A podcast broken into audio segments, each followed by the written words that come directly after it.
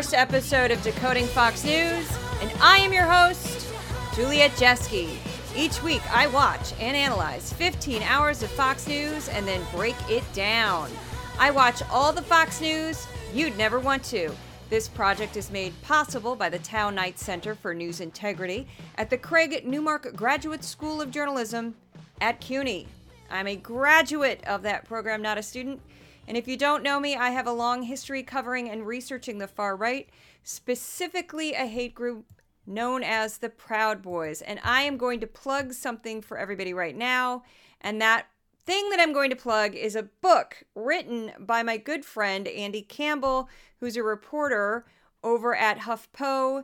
The book is called We Are the Proud Boys How a Right Wing Street Gang ushered in a new era of American extremism. You can look for it. The copy, the the cover is the Proud Boys colors, so it's yellow and black and has Proud Boys like lifting up a tiny little dinky flag.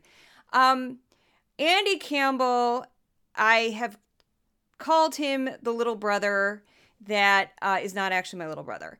Um, it's a long story. I don't want to waste too much time because we've got a lot to cover this week. But I basically, there was a point in my uh, work against the Proud Boys where I had, not going to kid you, NYPD anti terrorism task force officers in my tiny little apartment.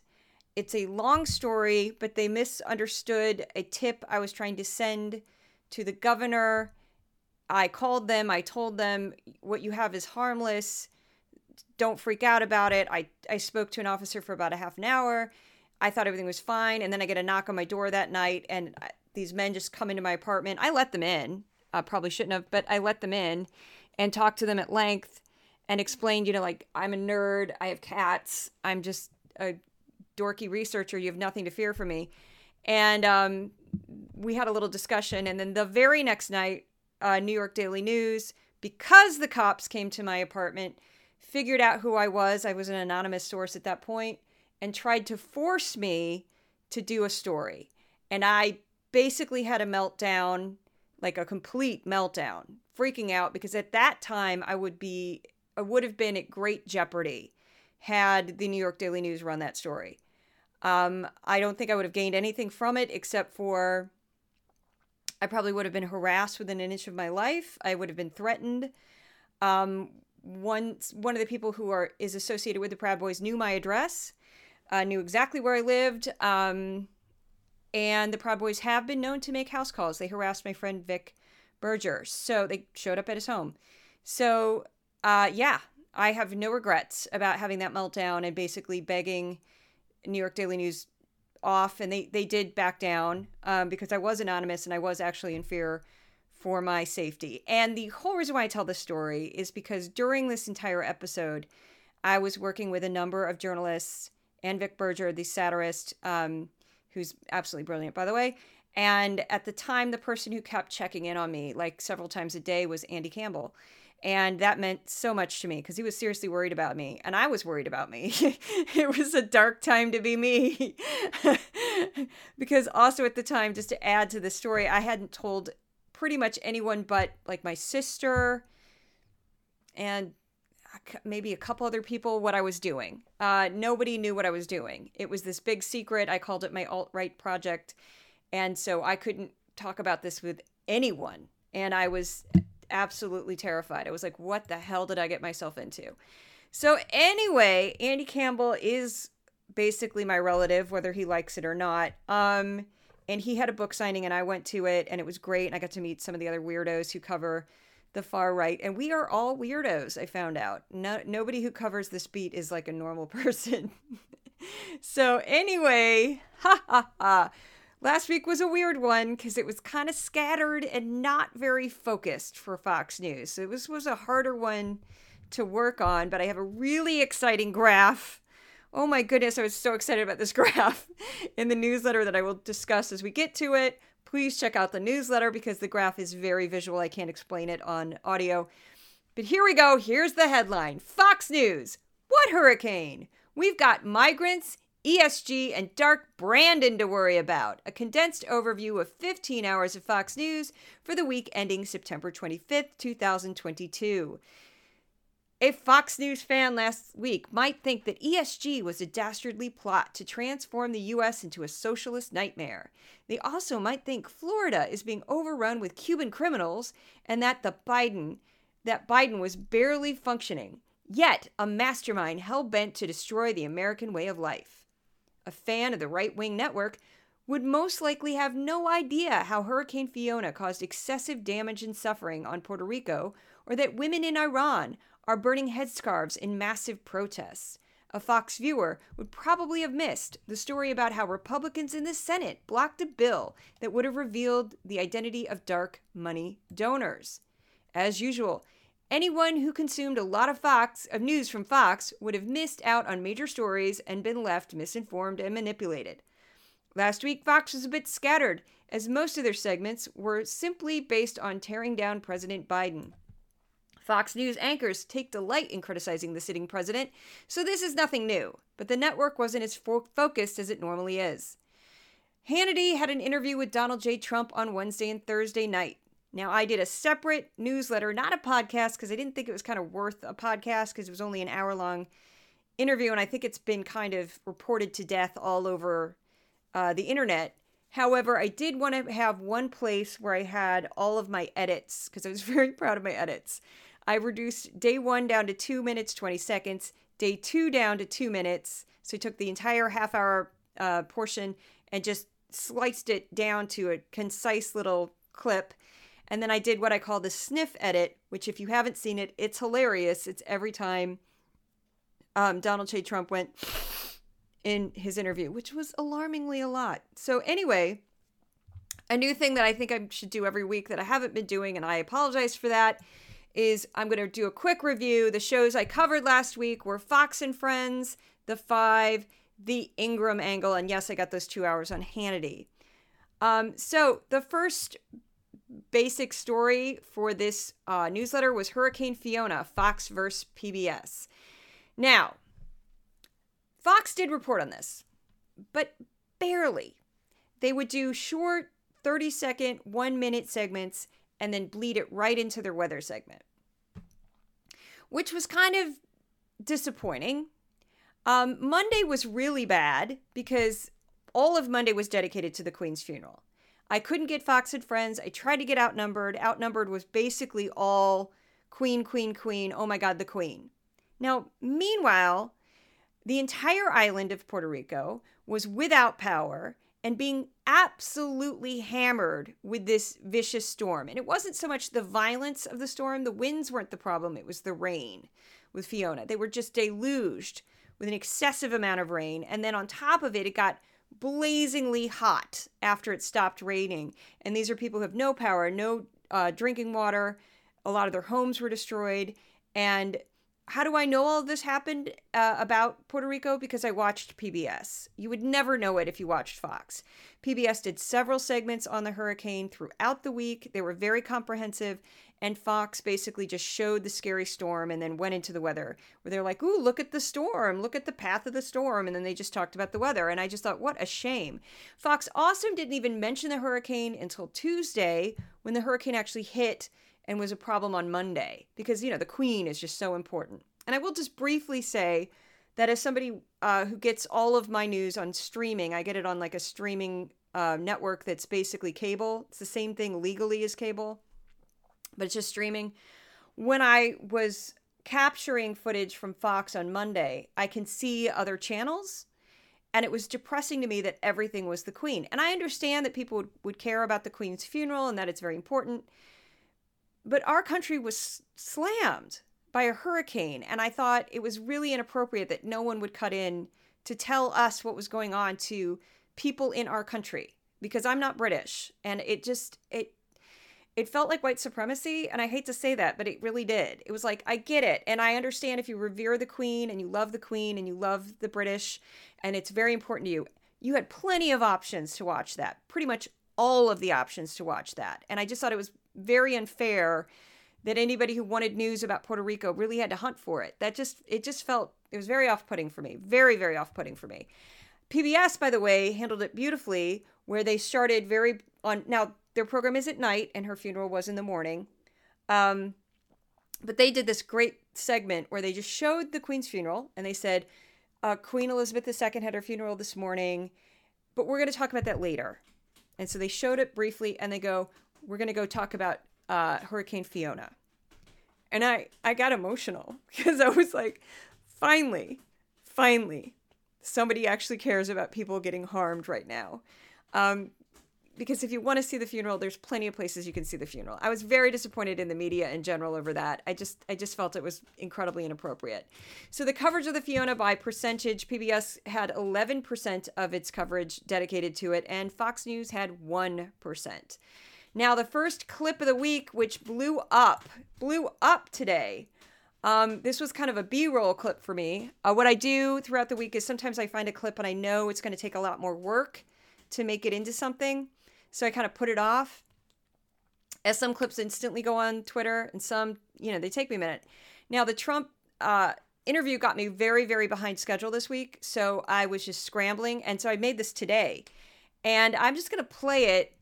And it's more than just Greg Gutfeld. I included a couple other news segments into this this is about Trump's infamous comment about very fine people on both sides in Charlottesville.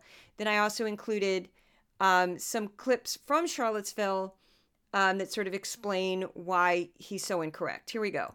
And you have to remember that the media uh, uh, accuses Trump of inciting everything from an insurrection to future violence after the 2024 election. Mm. Uh, even though, and they often, and they also edit out the part on January 6th where he said, "Go peacefully."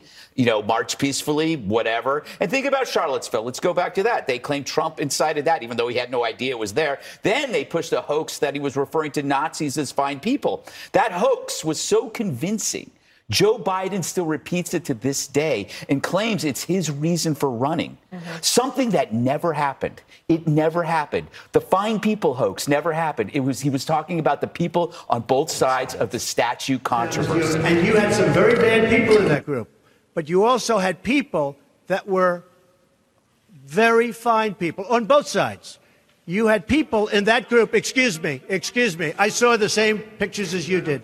You had people in that group that were there to protest the taking down of, to them, a very, very important statue and the renaming of a park from Robert E. Lee to another name. Friday night, hundreds of white nationalists storming the University of Virginia, protesting plans to remove a statue of Confederate General Robert E. Lee. The overnight violence spilling into this morning when marchgoers and counter protesters clash again, hours before the Unite the Right march was even set to begin. Now, of course, that's not the entire statement that Trump gave. It's much longer than that. And he did backpedal a bit, but only after the press really pushed him on it. And they're like, What are you talking about? What do you mean by that? And then they blatantly say, Do you mean the white nationalists? He's like, Oh, no, no. The problem with that, though, is if you listen to this statement, you really break it down. He says, I saw the same images you did. Here's the thing Trump acts as if it was normal protesters who just lived in the area who maybe had strong feelings about this Robert E. Lee statue. And that suddenly these white nationalists just showed up and they just, you know, the regular protesters were like, hey, white nationalists, what's up? And just said, you know, don't take down our statue. And there was just like a smattering of Nazis. That's not at all what happened. The Unite the Right rally was planned months in advance. I knew about it months in advance because I was watching the Gavin McInnes show at the time, and they were talking about it. And they had also had a melee in Berkeley that was a complete fiasco, and things were set on fire. It was total nightmare. Um, so the Berkeley protest happened like in June, if I remember correctly. It may have been May. I don't remember off the top of my head, but there was a Berkeley protest that went horribly, horribly badly. And then uh, Unite the Right was this big thing, and they the right wing viewed it as this like we're going to get together. It's going to be like a conference of sorts.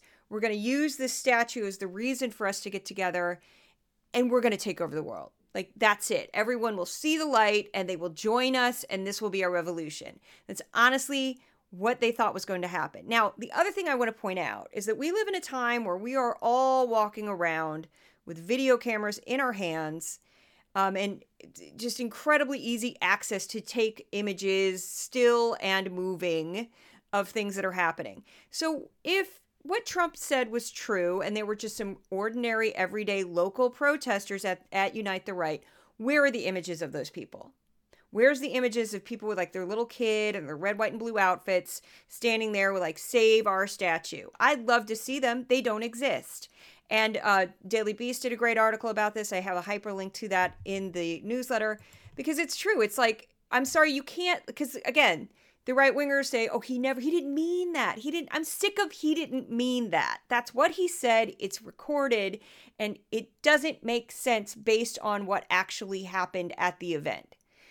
And my friend Andy Campbell was there. He met his uh, now wife at that event. So the next up is Fox News uh, remembered there was a war in Ukraine, which is kind of crazy because they've been ignoring it for weeks. Now, I this is kind of weird. I'm not going to read right off the newsletter, but one of the things that's interesting about this is Fox News has not been consistent about how they've handled the the war in Ukraine.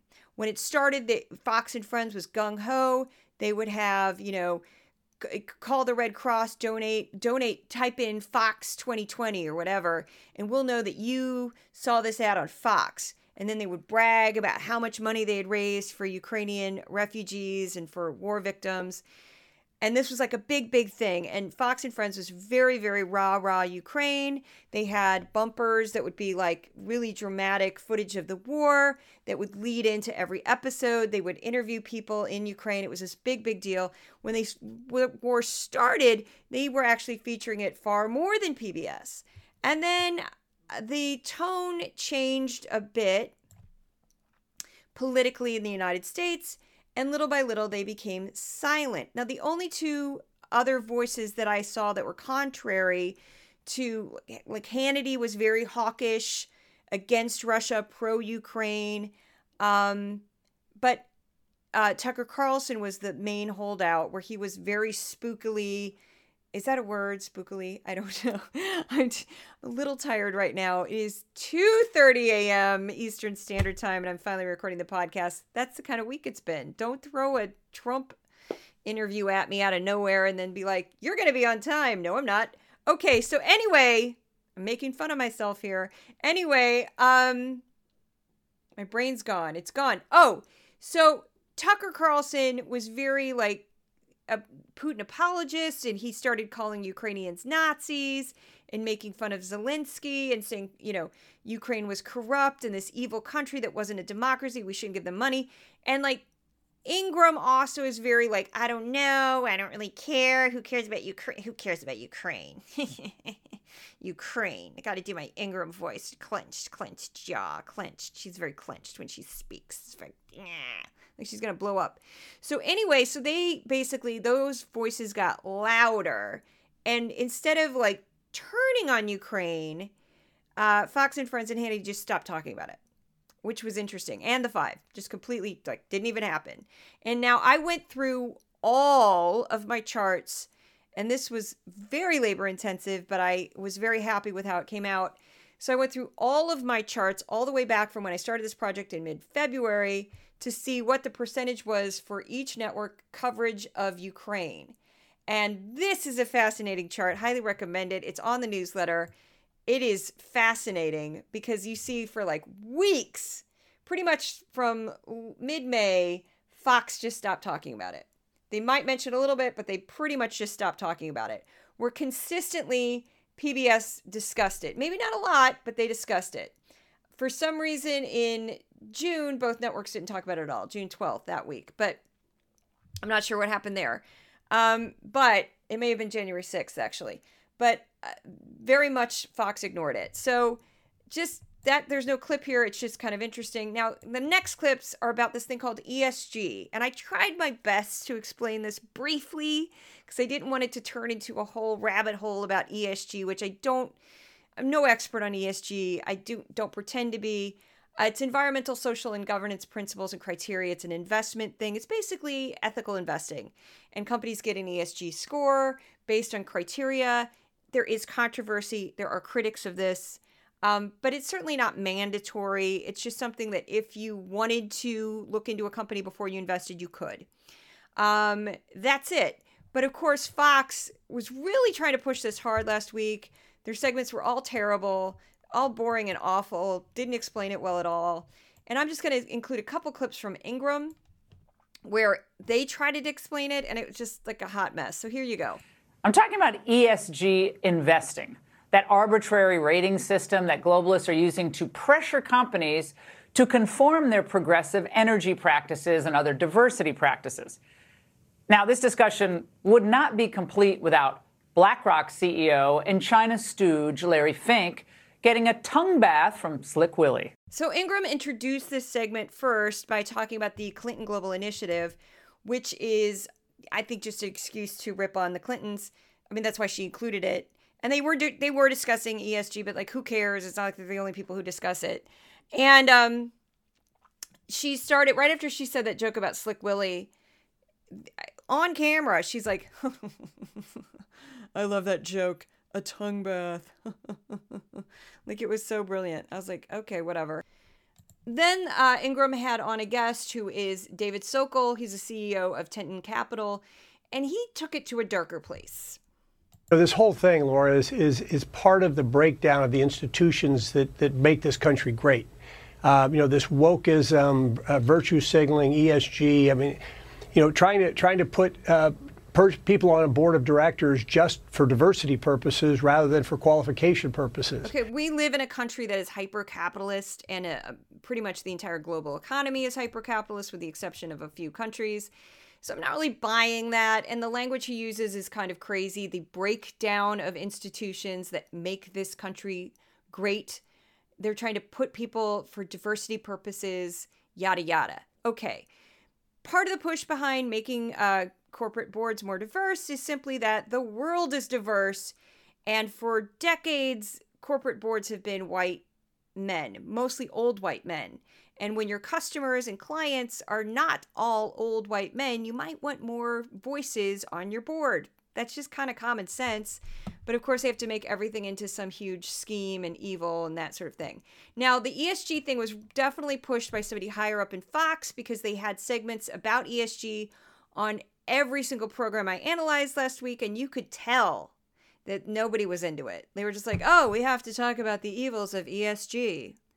Yeah, those woke companies. And I'm just like, nobody cares. Nobody cares. This is, they're just phoning it in. like they'll get worked up about migrants, but they don't really they don't care about ESG. Anyway, so here we go. Oh, and speaking of migrants, I have two clips for when I called when the border hysteria becomes too much.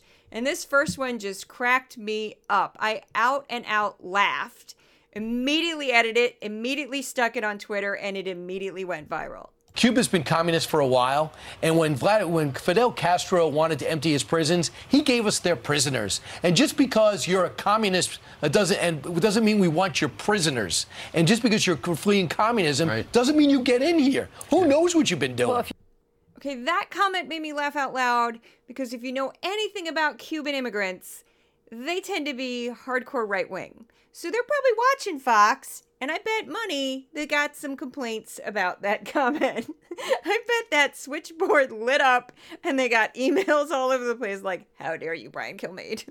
How dare you, Brian Kilmeade? And the reason why Cubans tend to vote right wing is because they're we're fleeing communism. And I this is a brief little story about myself. I did go to the Soviet Union with a student exchange program that was like actually musical theater based. I can't make that up when I was in high school and I did experience communism firsthand for about six weeks, and I was not a fan of Soviet style communism. It was an absolute nightmare.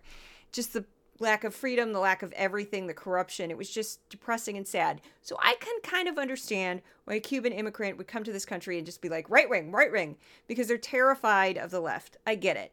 And they tend to mellow. I, I've known several Cubans in the New York area who Cuban immigrants or descendants of Cuban immigrants who vote independent or Democrat. So it's not automatically, but it is a trend that's well known. And apparently, Brian Kilmeade did not get the memo.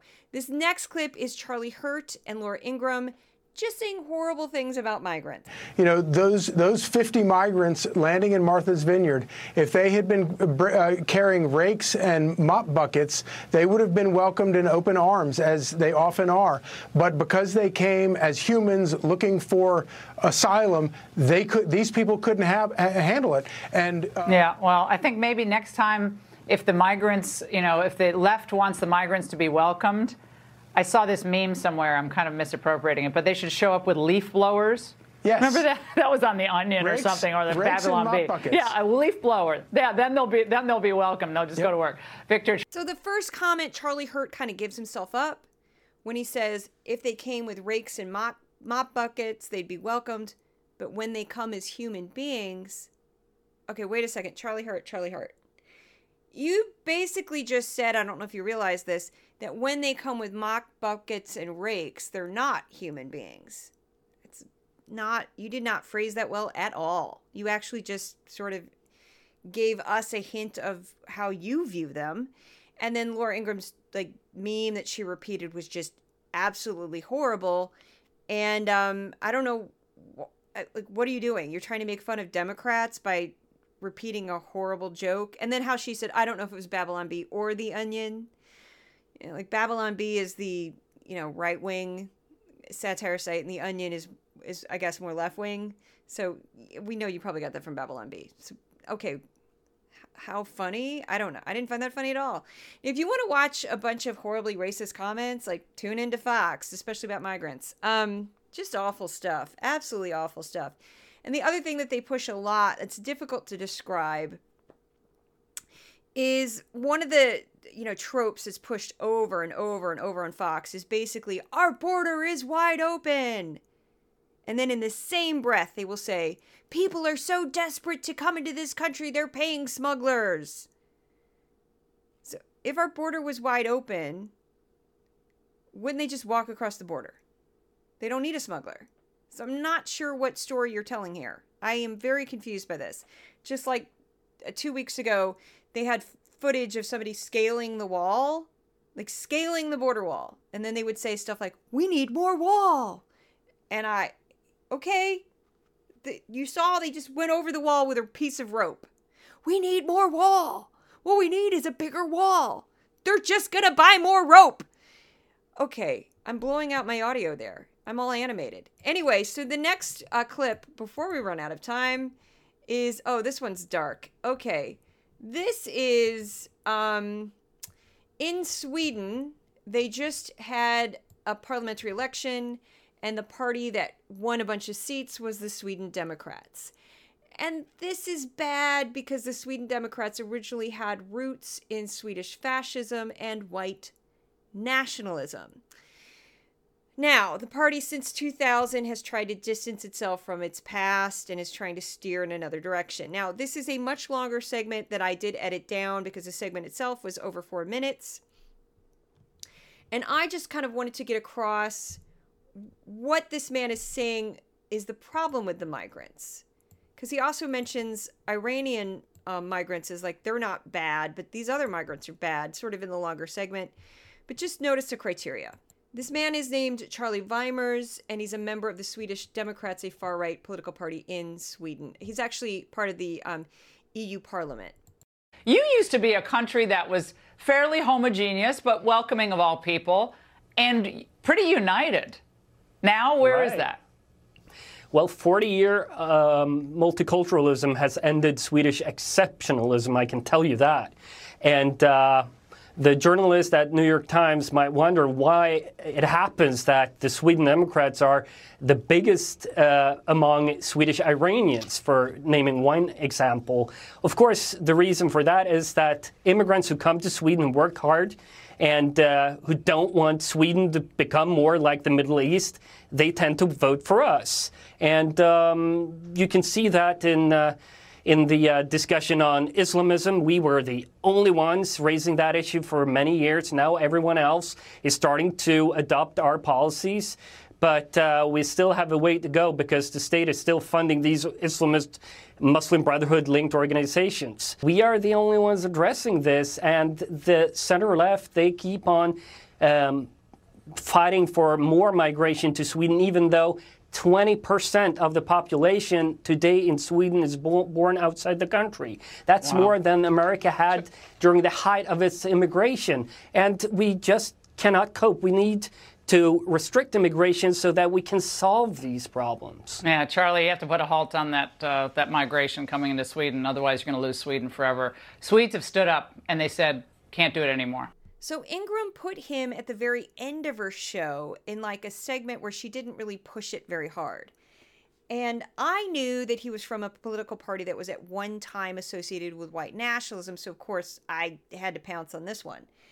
And I noticed it interestingly enough in that brief segment, which again, that is an edit of a larger segment. The things that he said were the problems were immigration, multiculturalism, and Islam.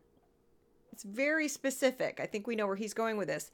Not that there might be any other socioeconomic or cultural problems that are causing the increase in crime in Sweden. Now, the one thing that they never talk about on Fox or in conservative media at all sometimes they do, but they do it in a very twisted way of like trying to push for more white babies. Um, it's a very common thing in the far right is they push a lot for like we need more white babies. The reason why they say this is that the birth rate in most of Europe is negative or incredibly low, meaning they're not producing enough uh, of the next generation.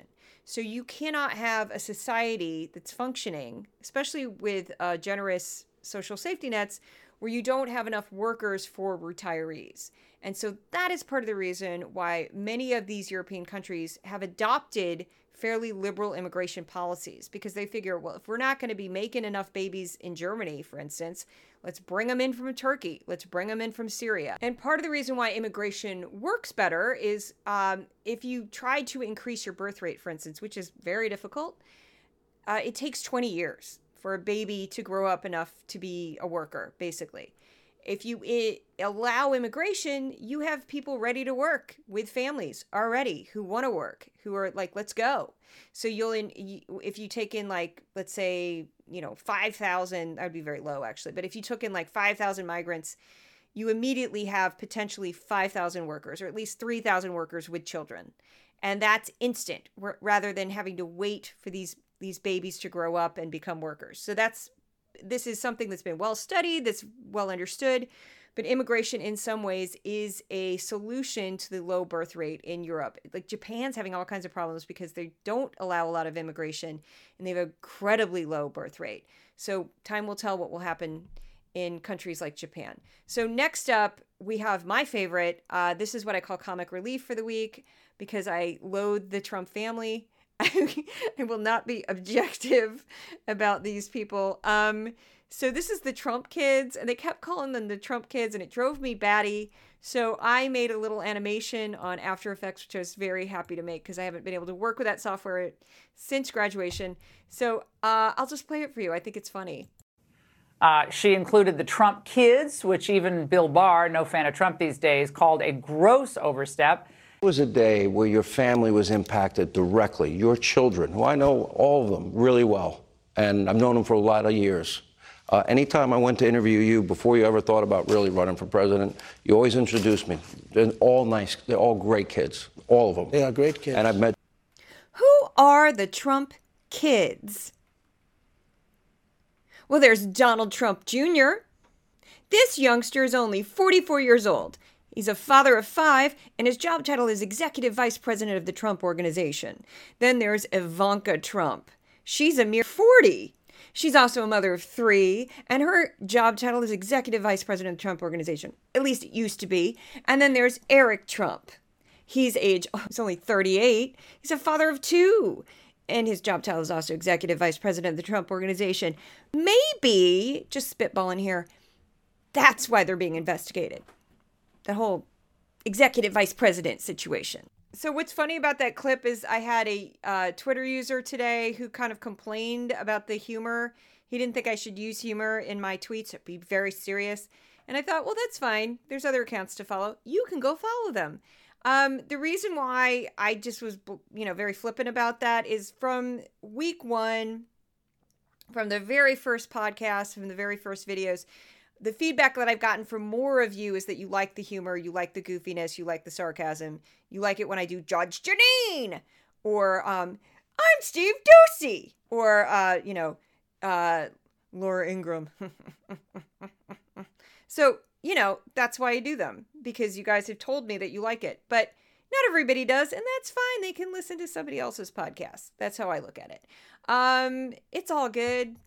It's like I take feedback, but not from everybody. And the guy didn't even use his real name. So it's like, whatever, dude. Okay, so we're going into the last little portion of the podcast. So every week I compare 15 hours of Fox News with five hours of PBS NewsHour for the same week. I picked PBS because it's straight down the middle, nonpartisan. The following list are stories that PBS covered that Fox News did not. Now, a couple of them have already been discussed, which would be Hurricane Fiona and the war in Ukraine. Next up would be world leaders address the General Assembly at the United Nations. They mainly talked about Ukraine along other issues. Uh, the Taliban freed an American hostage in a prisoner swap with the U.S. Adnan Syed, a man convicted of murder featured in the incredibly popular podcast Serial, was released from prison. A typhoon hit Japan and caused all kinds of damage.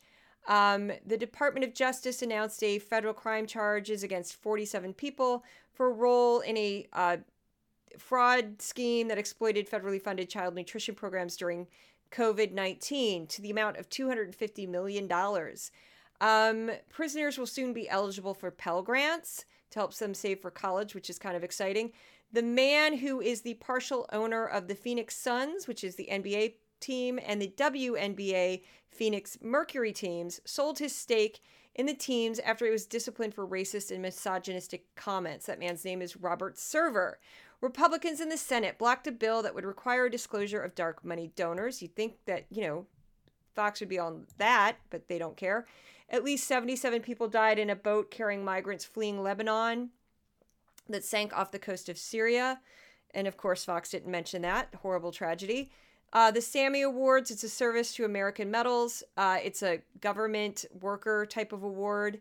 The winner was named Gregory Robinson. He was the director of the Webb Telescope program, which is fascinating, by the way. Um, the other one was Maury Wills, a baseball player who was known for stealing bases. Uh, died at the age of 89. And I was surprised Fox didn't cover that. I might have missed it. They may have covered it on another program I didn't happen to analyze. Fox loves to talk about baseball. They bring it up all the time. Um, but the story that really they should have been covered. Okay, Iran. A young woman was arrested for not wearing her headscarf correctly. So she was disciplined and put in jail, and she died in police custody at the age of 21. This started a chain of events which has caused women to go out into the streets and take their headscarves off and burn them in some cases, or just walk around without a headscarf in a country where you can be arrested and thrown in prison for doing this. This is happening all over the place. Men have joined them. There's protests happening everywhere. It's incredible, just the bravery of these people to do something like that, to stand up against this depression. Because I get it, if you want to wear a headscarf, wear a headscarf. But to force people to wear a headscarf is a totally different situation. And it's just an incredible story. And Fox is, didn't even happen. Didn't even they mentioned Iran a few times, but they're just talking about the nuclear deal. They did not mention this story, and I they may have mentioned it on Bret Baier's show. I don't know, but not the shows I was watching. Like this is like news. Just are you kidding me? This is like the oh, this is like what people want to cover. This is what people want to talk about. I was totally impressed by this. I was blown away by the bravery of these women. Like it's hard not to watch these clips and not cry because I'm like, I cannot believe what they're doing. I mean, women with just their hair out, just like, I don't even care. Arrest me. I don't care. I don't care. I don't care. That's bravery. That's courage. It's amazing. These are women who get beat up for doing this, who get arrested, who get thrown in prison. Just mind blowing.